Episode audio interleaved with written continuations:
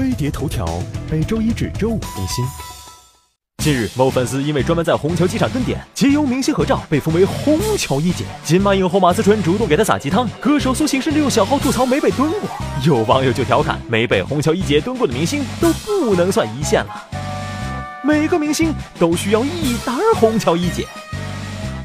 粉丝追星早就不是什么新鲜事儿，当看见自家爱豆如同被猛锤，这点纷纷缴械投降，势必要爱到海枯石烂。但其实对明星来说，有一帮对自己上瘾的粉丝也很重要。在如今人气就是王道，演技才是辅助的娱乐圈，跻身一线全凭粉丝赏脸。如果表面上微博粉丝上千万，可平时发个自拍没几个点赞，去个机场没人蹲点，连参演的电影都票房惨淡，还有什么脸面做明星？最重要的是，粉丝对于明星的喜爱往往会伴随着一系列消费行为。据艾瑞发布的二零一六年中国粉丝追星及生活方式白皮书显示，百分之六点六的粉丝每天都会砸钱买明星专辑，帮偶像打榜，其中最多的是购买周边和演唱会门票。而且粉丝们还经常作战在明星宣传营销的第一线，只要稍一发力，微博评论量甚至能打破世界纪录。所以只要粉丝够忠诚、肯花钱，明星就能为自己和公司创造真金白银的价值。早在二零一五年 T F boys 成员生日时，粉丝们就掏腰包让王源成为中国首位登上美国纽约时代广场的零零后艺人。鹿晗首场个人演唱会门票更是在粉丝的支持下，在三十二秒内全部售罄，刷新国内演唱会票房纪录。不过，虽然粉丝能给明星带来红极一时的优越感，但是塑造出来的完美人设也千万别被一两个小追娜给戳穿了。